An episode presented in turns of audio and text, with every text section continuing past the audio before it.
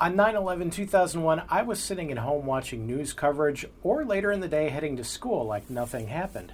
As traumatic as it was, it didn't disrupt my schedule too much since I was living in Alabama at the time, several hundred miles away from everything that was actually happening.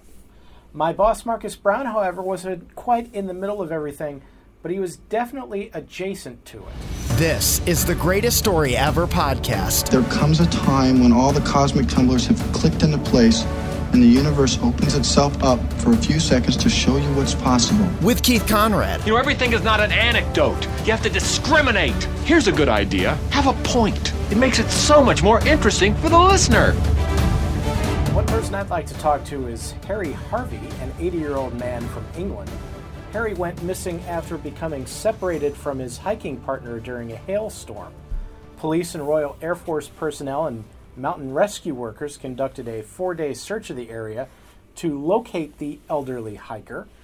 The search was called off, however, when Harry showed up during a press conference planned by his family and rescuers to spread the word of his disappearance. Harry told the gathered friends, family, and media that he just camped out for three days using the equipment he had on him. What do you think he did with all his free time during a completely unplanned three night camping trip? I hope he had some playing cards or something. I also hope you'll rate and review this podcast on the podcatcher of your choice and help more people find the show. My guest today is a bigwig in Chicago media and my boss at my day job, Marcus Brown. Thanks so much for joining me. Keith, it's good to be here with you. Now, I don't actually have uh, a, a 9-11 story that is in any way interesting, although, although it is a little chuckle-worthy because uh, I was still in college at the time. I was working in radio, but on 9 11, uh, Tuesday happened to be my day off at the time. So I wasn't working that day.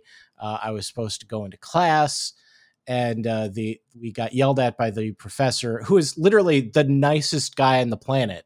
But it's the only time any of us ever saw him got angry, and I, I get angry. And I think it's the only time he literally in his life has ever gotten angry, because we were in a computer lab and so naturally everybody knew what was going on so they're like surfing the web trying to uh trying to find out the latest and he's upset because no one's paying attention because he had no idea what was going on.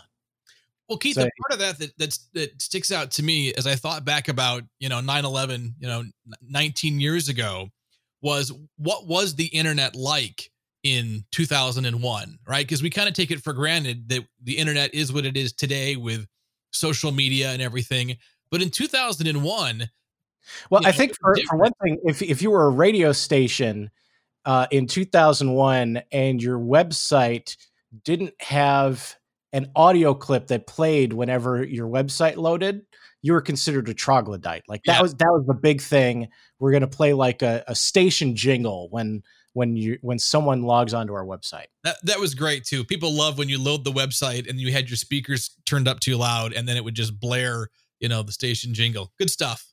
Yeah, that and having having random gifs around. Although I, I, don't even know that may have been before they were actually called gifs, but uh, animated images of some kind were usually on there too. As long as it was as it was flashing in some way, I was yeah. down with it back in 2001. That was my jam.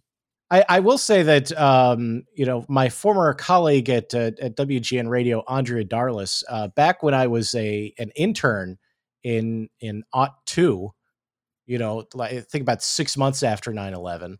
I was talking to her about what it was like covering 9 11. And um, I was very amused by the fact that she said that they sent the intern to go cover the evacuation at Sears Tower. Wow. So, like, there's what there's a ta- there's a building in the city that uh, they think might be a target. Let's send the intern. Well, there you go. That that shows you exactly the level uh, that uh, WGN held their interns at at that time. Exactly. And probably, either you could look at it two ways. Though, too, either, yeah, I, I, you could look at it two ways. Either they trusted the intern to cover what was probably the biggest story of anybody's life, or they thought the intern was uh, somewhat disposable. uh, yeah, our insurance policy would cover this. Don't worry about it. Just go over there to the the Sears Tower. What's the worst that could happen? You'll be fine but but you were actually you know, you certainly like let, us not do some sort of like stolen valor thing here. It's not like you were in the middle of 9/11, but you were far closer than than uh, the average person. Well, it's so funny because, you know, over the years as people have, have asked me about 9/11 and we all kind of have that, you know, where were you on 9/11 story? It's it's our generation's version of, you know, where were you when JFK was shot? So, you know, over the years people talk about where they were on 9/11 and I always say, "Oh, I was in I was in DC."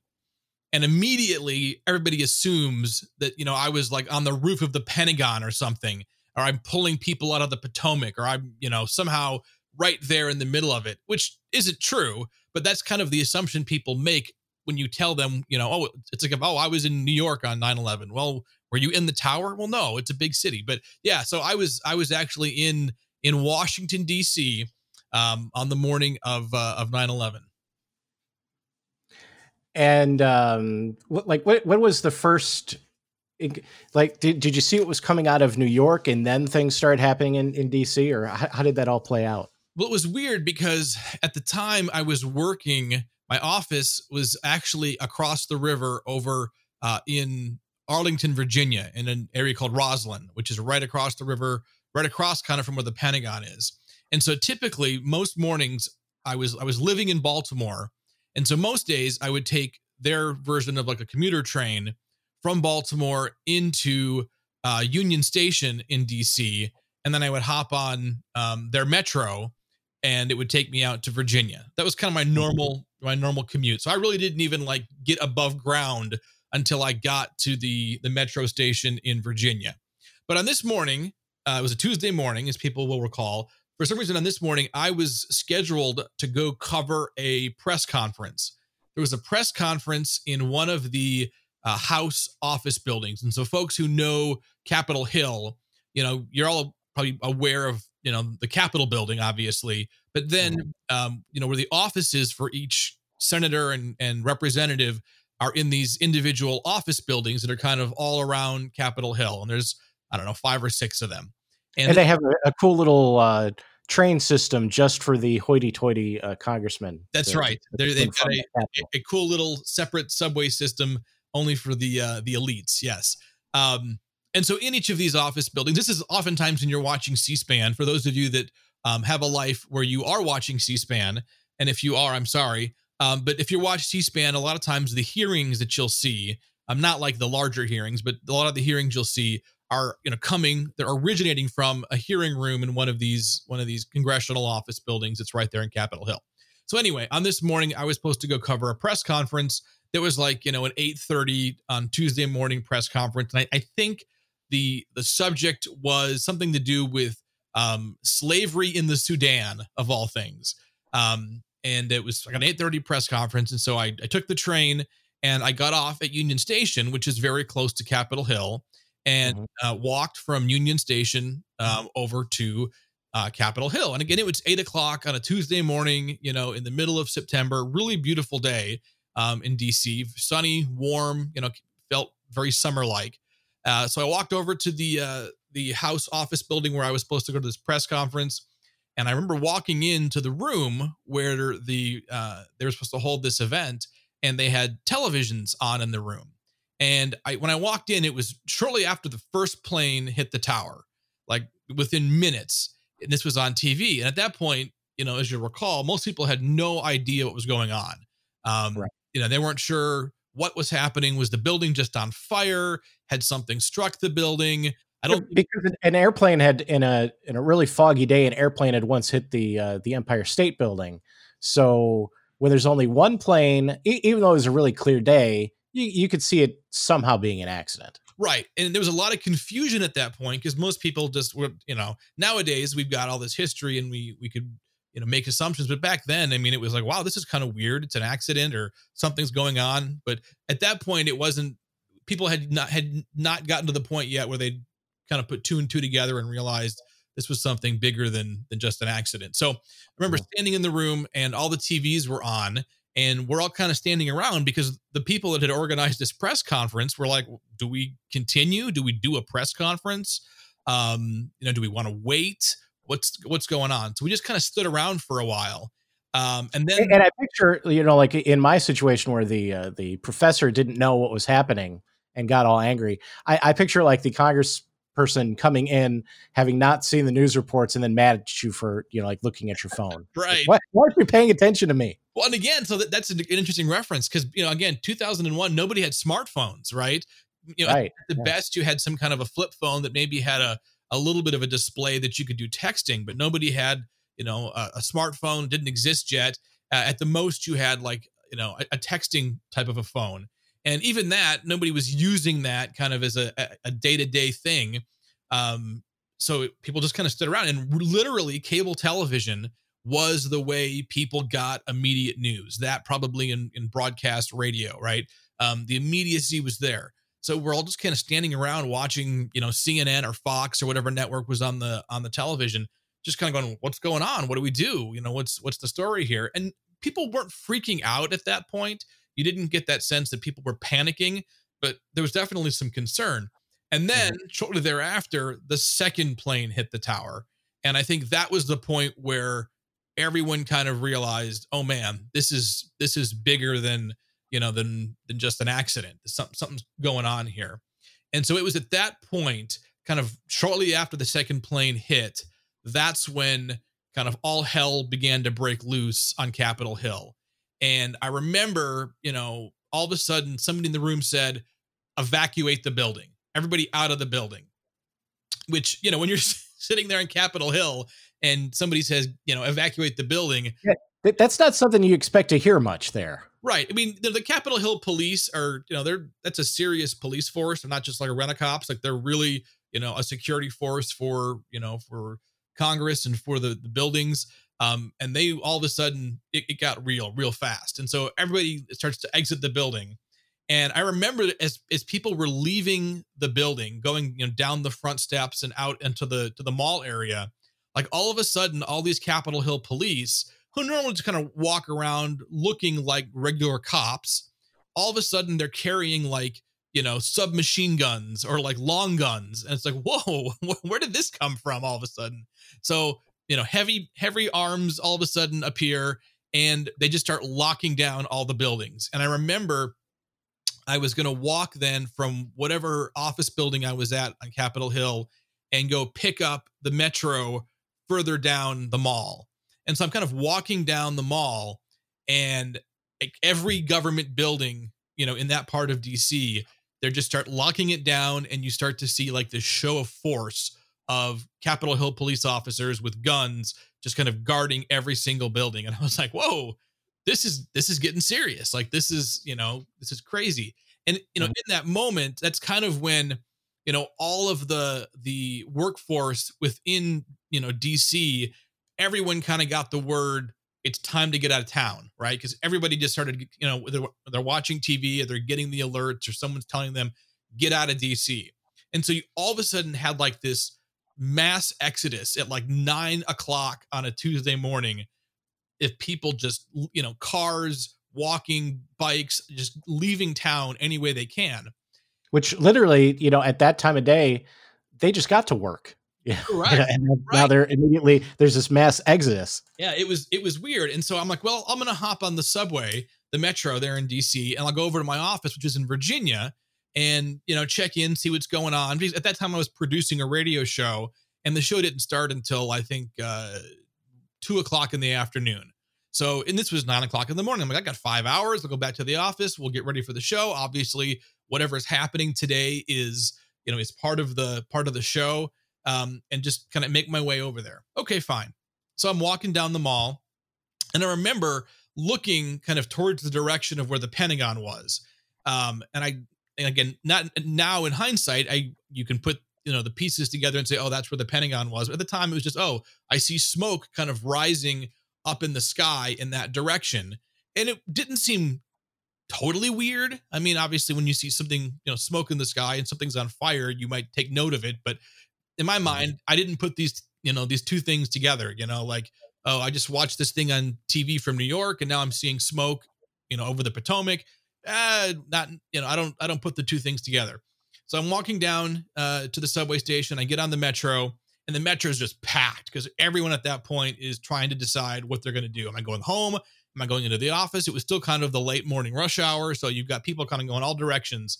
And I remember, and this just kind of shows you the difference between 2001 and 2020. I get onto this crowded metro car and everyone's just kind of packed in. And I know, you know, a tiny bit of what's going on, right? Planes hit buildings, buildings are kind of starting to collapse. That's the extent of what I know at that point. And, and it's all in New York at that point. It's all in New York. Yeah, the the Pentagon part hadn't quite developed yet. So I'm i st- I'm on this crowded uh, metro car, and this guy turns to me, who clearly knows nothing of what's happened. Right, he's completely out of the loop, and he goes, "What's going on? What's what's what's happening?" And I kind of explained to him, you know, the little bit that I know, and his reaction was kind of like, "Oh, huh." And that was like the extent of it. kind of odd. That was no. Well, and it's kind of like that's kind of like my experience in in Alabama because uh, you know, the the two planes hit the World Trade Center uh, in New York, and I just went on with my day because I'm like, that was in New York. I'm in Alabama. No matter how big this thing is, they're probably not attacking Redstone Arsenal in Alabama. So I'm, I'm just going to go on with my day. So that, that was kind of the same thing. Yeah. And, and the other thing that's kind of weird, again, in hindsight, is, you know, the subway in DC, the metro was still running.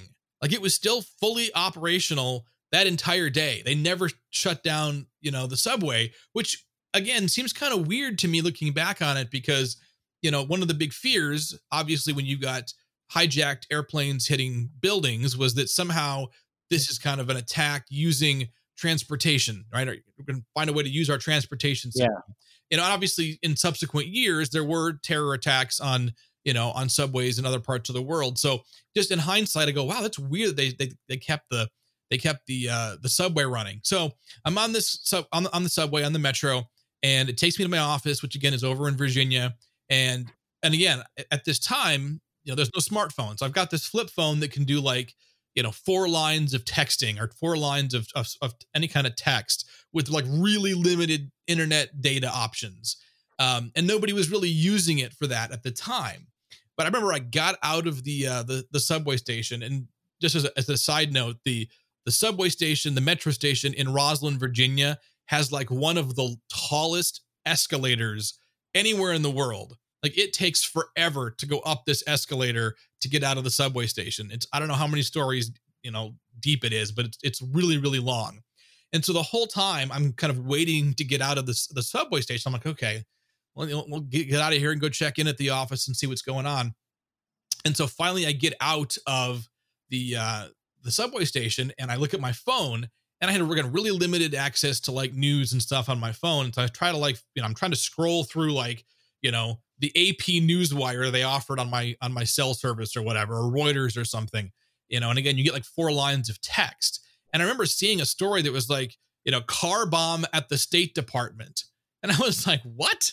What? You, what's going on? And like, and if you remember, like back on that day in those first few hours, there was like all kinds of misinformation about what was happening and where mm-hmm. it was happening, all kinds of rumors about, you know, this thing happened, a bomb went off over here, this thing exploded. And there was just kind of the fog of war um, at a time when, again, you know, there there wasn't the same level of immediacy with our news delivery. We didn't have Twitter, you know, we didn't have push notifications. We had really limited texting. And so there was just kind of this weird kind of um, you know situation where people just didn't have a lot of information and it was just bizarre so i'm like wow this is really getting crazy. So i go to my office it's a couple blocks from the from the metro station and i get in and, and i was working at a uh, a radio station or kind of a radio network that had like a network news division.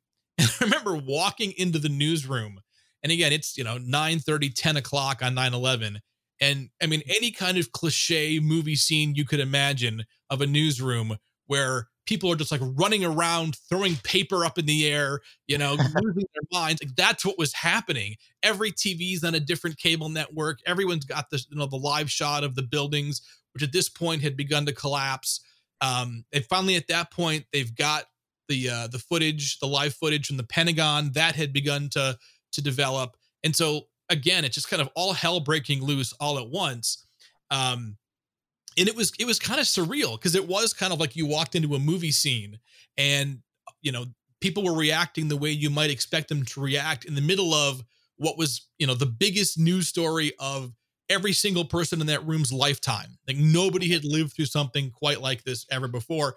And again, we were in a building that was mm. you know just across the river from the Pentagon. So we're not we're not more than like a mile or two away from the Pentagon at that point. And so it's really really close. Like you can see the smoke from the Pentagon right from the office. Um and so it was just it was really really weird. And that was kind of the beginning of that whole day where you know everyone's kind of scrambling to figure out how do we talk about it? How do we cover it? What's going on? You know it was kind of watching history unfold in real time. And again with 20 almost 20 years of hindsight you can kind of put the pieces together little by little and go okay this is kind of how this this unfolded but at the time it was you know it was kind of crazy now were the people who were in the office at the time were they actually able to see the uh, the crash at the pentagon or was the building not positioned in a way where that that was possible. Yeah, we weren't we weren't so close that you could see the building itself, but you were certainly close enough to see the smoke that was rising from the fires at the at the Pentagon. Um, mm-hmm. And at that point, we knew what was going on, and so we recognized, oh, this is you know this is really really close. But what's you know what's even weirder about it is I think about it is that in that period of time that I was on the metro going from Capitol Hill over to to Rosslyn, and if I had stayed above ground and kind of kept walking that direction, I very likely would have seen the plane that hit the Pentagon kind of, you know, as it was inbound, because that's kind of the direction I was walking. And, you know, people tell stories about they were, you know, on that day when they were driving into work in DC and they actually saw the plane as, as it kind of came across the Potomac there. So I, I, very well, if I had not jumped on the metro and gone to my office, could very well have have seen that if I just waited a few more minutes. And then, of course, there's the other people who say there was no plane. well, yes, exactly. Uh, yeah, we'll we'll leave that one alone. But yeah, there was there was definitely definitely an airplane. Yeah. Um. So, like, I I I know for me, uh, you know, I was like I said, I was working in in radio at the time. Uh, I think that the moment that when I really knew, like you said, this is the biggest story of anybody's lifetime was uh, when I woke up the next day because you know I, like everybody i think i was watching news coverage you know, like well into the night but when i woke up the next day the the teeny bopper top 40 station was actually still doing uh two news updates an hour at like 5 a.m and i'm like yeah oh okay, yeah this is pretty serious well that's what's so weird too because okay so then after i get to the office and basically the office is like hey if you're you know if you're a non-essential employee, get out of here. Like at that point, they really believed that like the whole city was potentially, you know, under threat of attack. So they said, go home. Well, I lived in Baltimore. And by like 11 o'clock or noon, when they kind of, you know, dismissed everyone and go home, the commuter train that runs between DC and Baltimore, they shut it down, right? There's there were no commuter trains running all all that afternoon.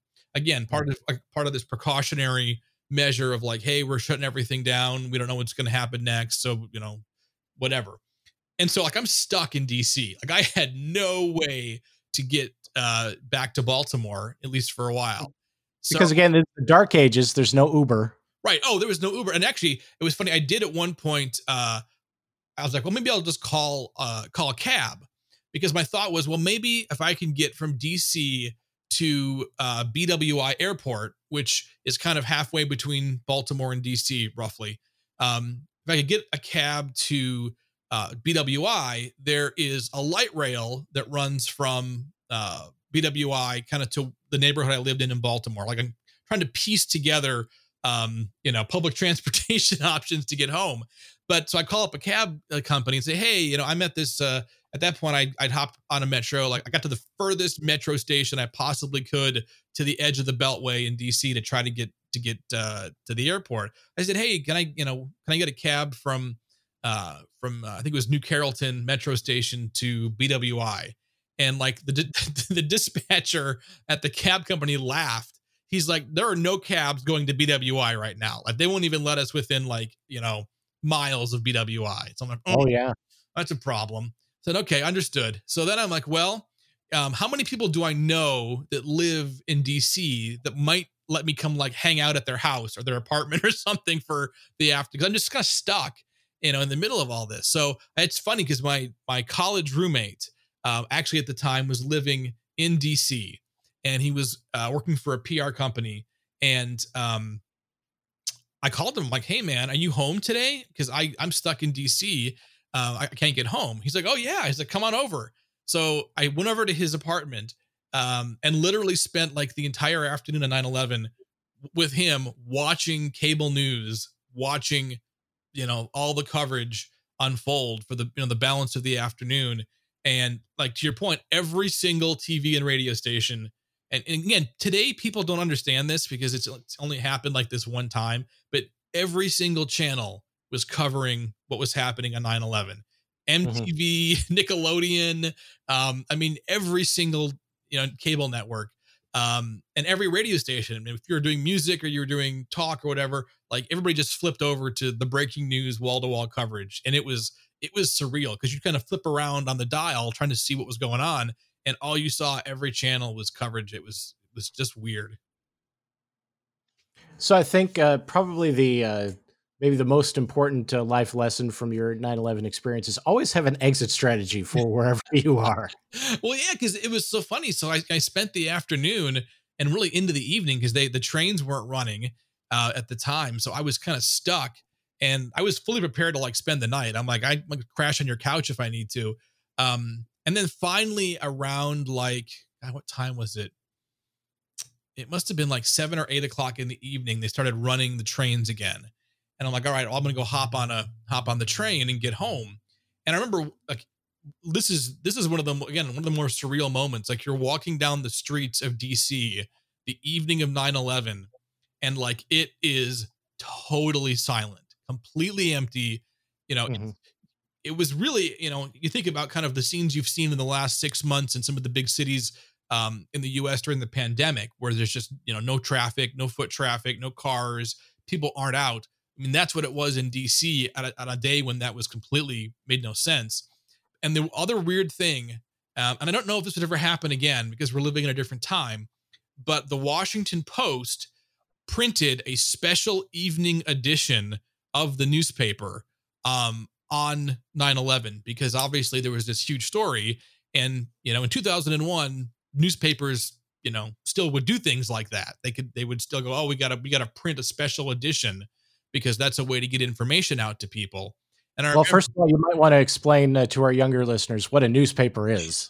yes. So yes, a dead tree, ink on dead tree that's thrown yeah. your driveway every morning with news yeah. at least you know twelve to fifteen hours old, which yeah. you know seems archaic nowadays. But um, but yeah, can I remember walking past you know newsstands and I bought. I remember I bought the special edition of the Washington Post on 9-11 that had some of the earliest photos of the, you know of the towers and of the Pentagon.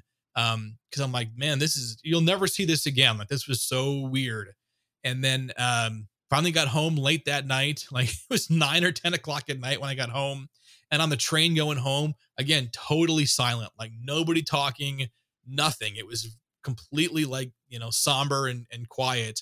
Um, yeah, it was it was weird. It was a very, very strange day it was uh, it was quiet on the train and it wasn't you know now it'd be quiet because everybody's just looking at the phone but uh, that, that actually yeah. wasn't like that's then. thing like people were just sitting there like again you didn't have a phone you know maybe you were reading you know something but typically you know on those afternoon commuter trains out of dc it's it's pretty pretty lively um but yeah it was and part of it was it was the trains were you know half empty because a lot of folks had already gotten home or you know found other arrangements or whatever but um, but yeah, it was it was weird. And then I'm just like the train stations were weird because there was kind of this sense of like nobody quite knew how serious to take it. Like, is this a one-off thing? Or should we be ready for like an ongoing, sustained kind of heightened state of emergency for you know weeks or months to come? Um, and that was that was I remember DC for a long time after that, for months and months and months. DC had a really different vibe to it because people were kind of living in that uncertainty of what's going to happen next. I mean, you'll remember too, like, you know, not too long after that, we had the whole anthrax thing. Um, in, oh, yeah. In the yeah. fall of 01. Um, and that was, you know, partially coming out, you know, coming through DC. And so that was bizarre for people. Like, what's this? What's going on here? Is this like the next phase of whatever this terror attack is? Um, and that put folks on edge because, you know, people were getting getting their mail and trying to decide, like, do I open up the mail today? and do I go through it or you know it was just really weird. really weird, and I'm not sure that it's uh, ever stopped being weird ever since. True, true. Although I do think it's funny. I mean, you know, you, you talk about here we are 19 years removed from that, and you have you know a whole generation of young people now, you know, that are in college that have no memory of 9/11, like none, uh-huh. and you know, and they're living now through this new kind of weird time of a, of a pandemic where there's you know similar things that have happened in terms of kind of how people are are reacting and it's a completely different i mean i really do wonder if on 9-11 if we'd had twitter and facebook and all the social media that we have now like it was it was weird enough then but i can't even imagine today what that would be like to have kind of the instantaneous kind of clickbait uh, approach to news if you know if that was happening in real time 19 years ago because you know, there was so much going on that people didn't understand. It was it was weird but to add the level of just the immediacy of social media would have been a whole different whole different thing. Yeah i uh you know we we actually did kind of have something similar to that because you know that was back in the the uh the instant messaging era and so you know you probably had to you you were talking to like one person at a time, but you did kind of have that that instant connection. Like I I know I, I was talking to uh, to a friend of mine like in the evening on 9-11 i was talking to a friend of mine who was in college in california. And uh, so it wasn't wasn't quite like twitter but like they were in california and i was talking to them instantly about what was going on. Right but the difference i think too is that it's one person like to your point but also it wasn't mobile right? So you had right. to be like in yeah. your dorm room or you know at home or something. Um, because this, again, this was pre pre Wi-Fi, really. You know, there was no Wi-Fi, um, you know, no smartphones. Uh, so everything was was done kind of on this. You know, you, you had to be tied to a computer, um, and your phone at that time was really just for calling people. And that seems weird now that people use their their cell phones to actually call people, but that's what it was. Um, so yeah, they just the the flow of information was so different and I don't think we fully appreciate or understand that. Um, you know, looking back on it, how different things are today as compared to then. Yeah, we had to go through the entire experience of 9 11 without a Trump tweet. well, that's true. Although I do remember him being on cable news on 9 11 and being like, why is this guy? I, I guess at the time he was known as being a, you know, a New York City real estate developer um, buildings have fallen down. Here's a man who's paid for some buildings, right. Donald Trump. right. Well, and that was the weird thing too, is that like you, you know, this has kind of become the hallmark of cable news now. But like, you know, we have to find somebody we can get on, um, you know, get on TV to talk about this, and we find whatever loose connection we can that would qualify mm-hmm. them to talk about it. So we put them on, and it was again, it was amplified by the fact that you know, the terror attacks were happening in the two cities where American media, American news media is headquartered, New York and DC. And so, especially in New York, because New York, eh, you know, was kind of the whole city was kind of losing its mind, but just getting people on the air and getting them from wherever they were to the, you know, to the studio was a challenge. And so I remember you had a lot of people doing reports, literally doing reports over their cell phones because they just couldn't get a camera crew down the street to a location because the streets were blocked off and there was traffic and there was chaos. And so it really, again, you know, I think in, in 2020, we take for granted sometimes what it takes to do that kind of news coverage.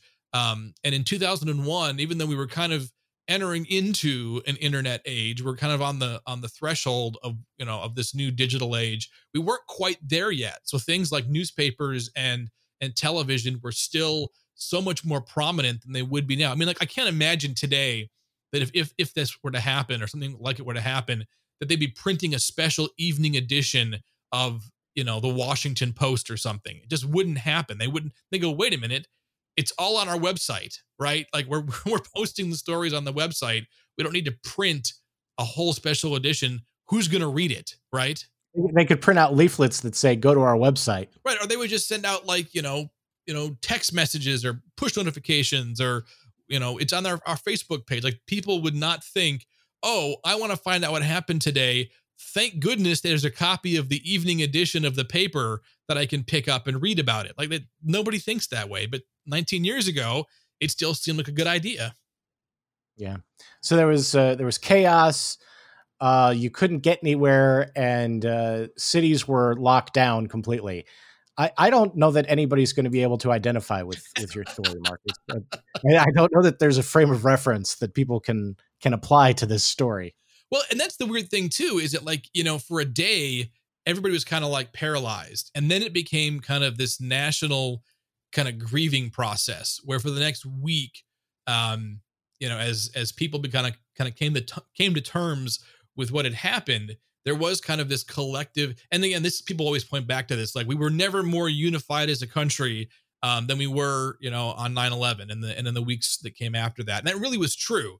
Like i can remember like you know that friday night so three days later remember we went out to dinner and it was i, I think that was the night that and again my memory on this one's a little bit hazy but there was like a national like um fundraising concert telethon on tv right? Where like again, every network was carrying, you know, all these artists who were going to perform to raise money for 9/11 victims.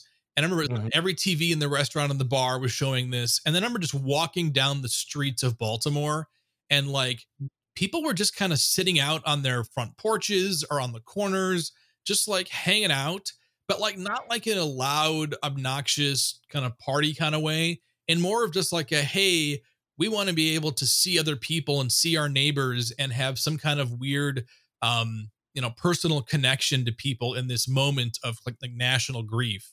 And it was just unusual right? Because you don't typically see that kind of thing. Um but that was that was the vibe that was going around for a while. And i remember i don't think it was that same weekend but it was a week or so later maybe my wife and i eh, went to um, a shopping mall kind of in suburban baltimore. And this mall for whatever reason to like get to the parking there was like a roundabout right? Where you have to kind of go through the roundabout and then out the other side to go to the parking lot. Oh in swanky dc with oh, the, yes. with roundabout. Yes all these these european uh traffic control measures. Um and so i remember we were going to the parking lot and there was just a guy standing in the middle of the roundabout just holding an american flag not waving it not using it as like a, a political prop like you see now at like, you know, rallies or whatever. Just a guy kind of just standing there holding an American flag in the middle of this roundabout for just for no other reason than he just had like this weird impulse to be patriotic in that moment and just stood there like all afternoon with an American flag.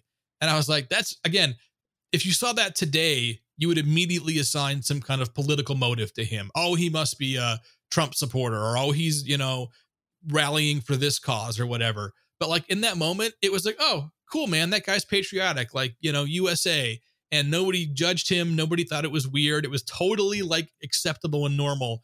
But I don't think that would ever that w- wouldn't fly in 2020 but not only 2020, but about three weeks later, there was a midterm election to uh, to start cranking up force. So it probably it, it, didn't last as long as people think it did. Well, but again, it, there wasn't an election though. That was 2001. That was an off year. So you know that that whole period of time. But, but it was it was late 2001, and and uh, you know they would have certainly been uh, beginning campaigning. Yeah, although I, I, my recollection of it was things didn't start to get back to normal until like January of 02 because I went to New York City for yeah, Christmas that right. year. My wife and I went to New York City for Christmas because we wanted we, we were living in Baltimore. We figured it's maybe our one chance to go to New York at Christmas time, and you know certainly there was you know that year in particular was was meaningful. So we went up and we saw Ground Zero and and you know kind of did the New York Christmas thing. And even then, man, like that was you know three months later, it was people were still very united, very like, hey, we're here to support each other. We're here to support New York City. You know, there was a, a, real kind of unity feeling going on. But yeah, to your point, it didn't last long. And certainly once we started getting into wars and and invading countries, all that kind of went out the window. Yeah, it turns out everybody can agree they don't like terrorists uh, blowing up buildings with airplanes. After that, there's some disagreement. Yeah, that may be the one thing that uh, that at least at that point that unified us. I'm not even sure today we could find consensus on that. You know, oh well, maybe that building deserved to be blown up, huh? I don't know. yeah. Well, there's a cheerful note to end things on. uh, thanks so much for sharing your story, Marcus. Sure, my pleasure. If you have a crazy life experience to share, be sure to email me at greateststoryeverpodcast at gmail.com. Gabatron?